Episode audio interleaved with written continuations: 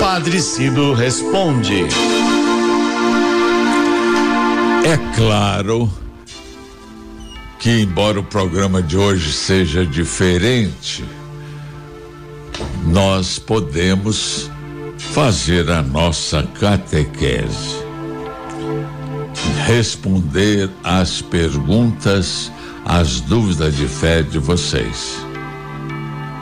Vou responder hoje e sempre todas as perguntas que vocês mandarem merecem resposta e eu vou escrever a resposta com maior carinho. E se você não ouviu no programa, pode acessar o Spotify da rádio e ouvir. Tá bom? Olha, Rosa Maria de Avelar Silva de Adema. Padre Cito, sou católica desde que nasci mas eu não entendo porque as leituras se repetem nas missas a cada ano, sendo a Bíblia é tão rica de ensinamentos, não poderíamos aprender muito mais? Ô, ô Rosa Maria, não é verdade que as leituras bíblicas se repetem nas missas a cada ano. A igreja dispôs as leituras na liturgia da palavra de tal forma que em três anos tenhamos lido o essencial de toda a Sagrada Escritura. Nos domingos e nas solenidades litúrgicas. Por isso há o ano A, o ano B, o ano C.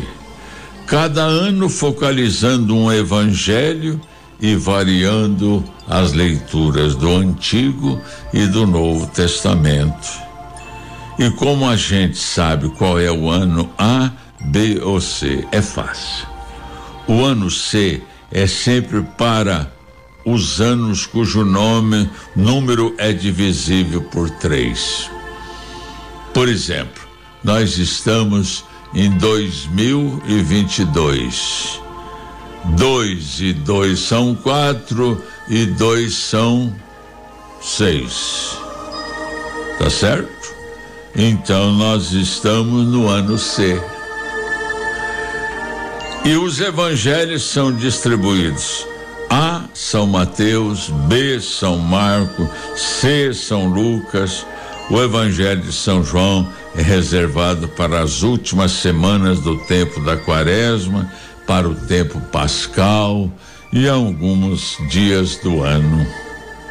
Além disso, Rosa Maria, é preciso que entendamos que a liturgia da palavra não é curso de Bíblia e nem nos dispensa de ler a Sagrada Escritura dia a dia, se quisermos, dia a dia de nossa vida. Nós somos convidados pela igreja a orar pela Bíblia. E os salmos são orações belíssimas que a igreja distribui na liturgia das horas para que nos santifiquemos e santifiquemos o nosso dia.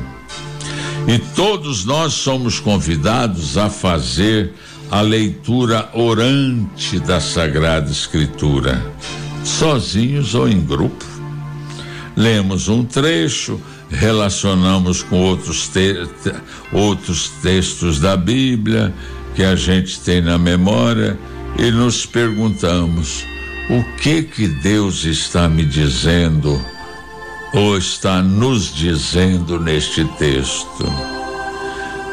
A segunda, a partir daí, outra pergunta. A partir do entendimento do que Deus nos diz, nós perguntamos: e o que que o texto me faz dizer a Deus? É. Primeiro, o que que o texto diz? O que que o texto me faz é, é, dizer a Deus, não é? E neste momento a gente deixa o coração falar numa bela oração. Você entendeu? Então, durante três anos a gente leu o essencial da Bíblia. Tá bom, querida? Fique com Deus, Deus abençoe muito você.